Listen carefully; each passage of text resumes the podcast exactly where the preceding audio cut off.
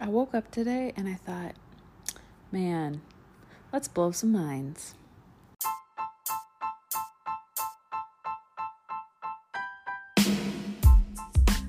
Welcome to the Anxious Therapist Podcast. My name is Jacqueline and I am your host. I'm a licensed therapist, online mental health coach, and I have anxiety and depression.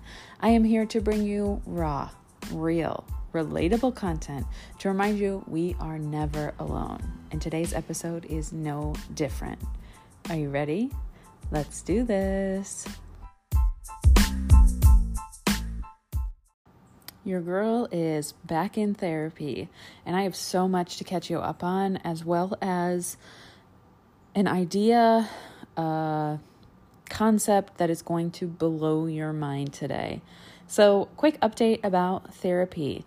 It took me forever to find someone who I could vibe with. And when I finally did, man, y'all, she is it. She is fantastic, non judgmental, relatable, so kind, has a ton of empathy. We laugh, we swear. She just keeps it real. And what I appreciate is that she understands hey, you're a therapist too, and we don't have to start from the absolute basics. So, like, literally, day one, we dove headfirst into my struggles and just started taking action. And I love that. Uh, it's been really great. I've been seeing her for about a month now, and I really adore her. She gives me things to work on between sessions. It's awesome. We are focusing primarily on my intrusive thoughts and my sleep. Um, ever since, you know, Lars sleeps through the night, 12 hours every single night, uh, since he was about three months old. And I don't say that to brag, like mamas, if you're in the thick of it, struggling, and your baby's not sleeping, been there. That's awful. I feel for you. Um, I only say that because I have ample opportunity to sleep every night. I go to bed at 9 9:30 and I can sleep until 6:30 when he wakes up. But my body, my body and my brain, they feel differently. So I fall asleep within 2 minutes. Usually Derek reads to me before bed and sometimes we'll watch Friends or something for a couple minutes, but I literally fall asleep so fast and that's actually a sign of sleep deprivation. So it's not a good thing when you can fall asleep very quickly. It should take you about 10 or 15 minutes to kind of unwind, calm down, get in that relaxed state, and then fall asleep. Nah, your girl gets in bed, closes my eyes, and I'm like out. So that's not a good thing. But then um, I started using my watch to track my sleep just to see, like, is it as crummy as it feels like it is? And it, the answer is a hard yes. It is very poor. If you use a sleep tracker or whatever, my sleep score averages about 50 Sometimes it's in the 40s. Every once in a while, I'll have like a 63. But for the most part, I stay around the like 52 mark. Um, that's out of 100. Okay. I rarely get deep sleep. I'm not still for more than 30 minutes at a time. Like it's not it's not quality sleep. Okay, so I'm running on, you know, maybe four hours every single night, and that is not even consecutive sleep. So that's throughout the whole eight and a half, nine hours that I'm in bed attempting to sleep. So, anyway, it's really poor, and we're trying to figure out how we can make improvements. And, you know, my therapist is like, I'm not a pill pusher, but girl, you cannot live like this. Like, you may need to go see a psychiatrist and get prescribed something. And I, personally just don't want to go that route. I think it would give me more anxiety to feel like I'm taking a medication that's going to zonk me out. And what if Lars needs me, right? What if he wakes up in the night and is yelling and I don't hear him and you know Derek sleeps hard so whatever like I just don't feel great about that option and I want to make sure I exhaust everything else before I do that. So I'm doing, you know, my normal movement during the day, making sure I'm getting outside, getting a lot of fresh air, sunshine, all of that is really good for sleep.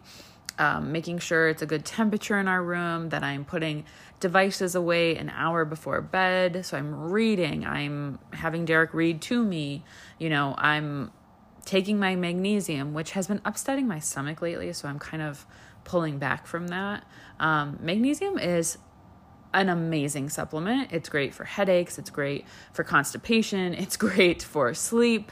Um, it is a relaxant, basically. So, um, it relaxes your bowels, it relaxes your body, right? So um I think it's just kind of upsetting my stomach. And so like the day after I drink it, I always kind of have a stomach ache.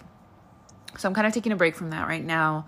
Um, you know, and I could take melatonin, but like melatonin is a a, a sleepy feeling, right? It, it's to make you sleepy. That's something your body naturally produces and it's that feeling when your eyes just like want to close and you know you're ready for bed like i don't need that. I don't need melatonin because i have no problem falling asleep. It's the staying asleep that's an issue. So we're working on that. We're working on my intrusive thoughts. We realize that all of my intrusive thoughts are related to safety. Uh, every time you know i have an intrusive thought it is very much related to someone i love getting hurt and especially in relation to having lars I my brain is constantly projecting and, and feeling like something bad's gonna happen to him. So we're addressing that. And she's giving me activities and things to process and reflect on on my own. And I started a bullet journal so that I can have in time. So she's calling it my um like it's self-care, it's you know, quiet mom time, right? But she's having me do this work this in time where I take time just for me. And bullet journaling has been really fun for that. It allows me to be creative, it allows me to be imperfect and challenge my thoughts of like, you know, I can't just rip a page out when it doesn't look how I want it to. I, I just got to roll with it or whatever. So it's really great. It's been really therapeutic. I'm enjoying it. Um, we realize I have no hobbies. I don't do anything for me. I move my body every day and I you know, cook food for my family and I clean the house and I take care of the baby and I provide free content about mental health all over social media and in the podcast and all this stuff. And she's like, But what do you do for you? Because that all seems to be for other people. And I'm like, Ah, motherfucker. God damn it. So I'm working on finding out what I enjoy. Um, I'm kind of short on ideas at the moment. It's kind of been a struggle. So, still exploring that. Uh, but that is kind of your therapy update. She diagnosed me with a perinatal mood disorder because obviously I have a history of depression and anxiety. And what I'm struggling with now is re- in relation to um, like postpartum anxiety and depression. So that's why it's labeled a perinatal mood, mood disorder. So that is what we're working on. That's my therapy update. Your girl is back in the on the couch and it feels really good. It feels good to be making progress, to be working on things, to be in a safe space where I can receive validation and support and suggestions. Sometimes she says things and I'm like, Jesus, I teach this to other people, but I wasn't applying it to myself. Like, what is up with that? And then we laugh and have a good time. So, shout out to my therapist. She's fucking awesome. Um, okay, now, to blow your mind, there is something, and this is not the first time you're hearing this from me, okay? This is not a brand new concept by any means, but more of a reminder. I was in a workshop this week, um, just a free workshop. You know, I'm always pouring into myself, learning, growing, trying to be the best me, and was reminded that my brain is, and yours too, is only concerned with efficiency. Okay? Your brain is efficient as fuck. And that's all it cares about. It just wants to think things as quickly as possible. It hates the unknown. It hates being confused. It hates questions. It just wants to know all the things to keep you alive. So that means your brain has, I don't even know, countless neural pathways, right? And a neural pathway is like a groove, a divot in your brain. So it tells you, you know, based on like you open the fridge and you see yesterday's leftover pizza, and your brain goes, Ooh, don't eat that. Don't eat that. You're going to regret it because your brain got sucked into diet culture from a young age and it has now labeled pizza as bad.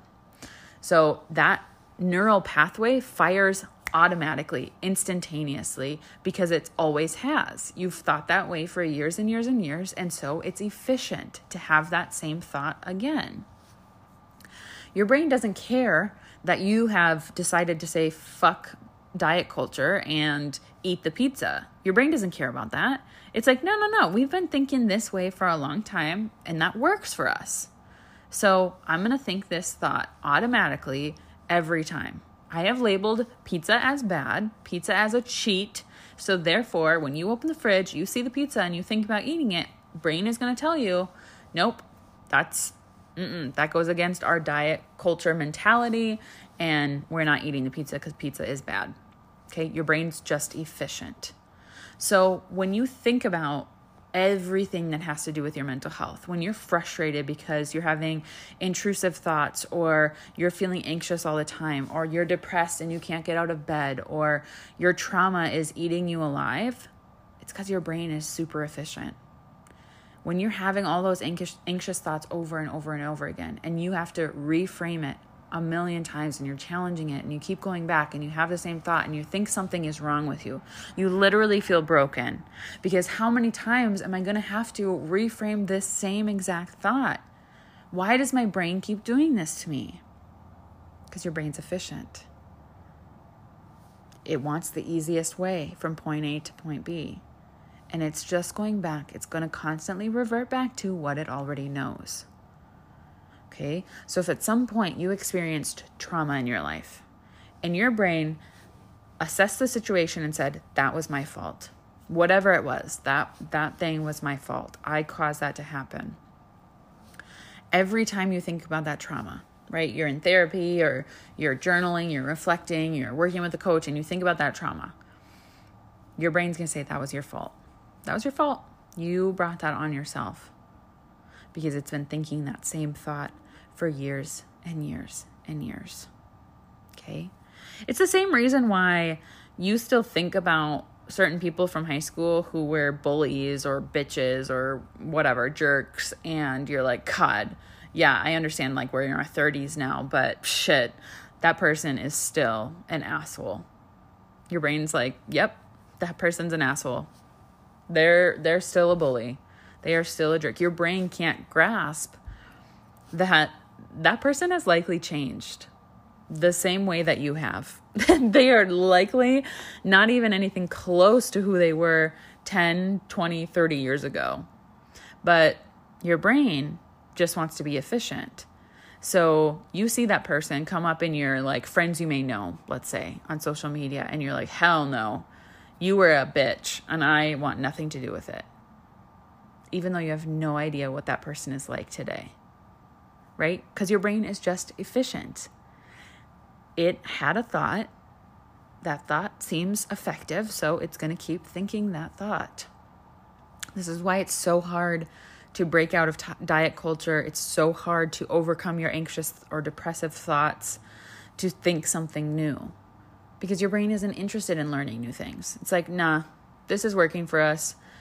You have to remember your your brain is very primitive, meaning all it cares about is keeping you alive.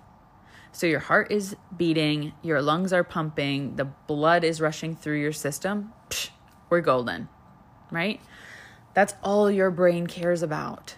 So it doesn't it does, it's not interested in learning how to challenge your anxious thoughts or learning how to reframe your your depressive thoughts that tell you you're worthless and useless and you're never going to get better. It's not interested in that. Right? It's found thoughts that work for it. It's like this is efficient, I'm good. Why would I make changes? Okay? Because changes feels uncomfortable. That feels unknown. And your brain doesn't want discomfort. It wants easy because it's a survival mechanism.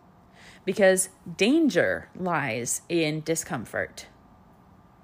So I want you to really think about this when you're struggling to make changes, when you are working on your mental health and it feels like it's not going to stick and you're struggling and struggling and struggling and you're just saying, Why? Why is this happening? I'm working so hard, but I just keep going back to the way things were. You know, for every anxious thought that I challenge, it just seems to pop up more and more and more. This is on your brain. The good news is those neural pathways can be reformed. It just takes a lot of time and attention and patience and repetition. But that's why you're here. You're listening to this podcast because you want to make those changes. You're ready to challenge your brain in that way. So now I just need you to stick it out.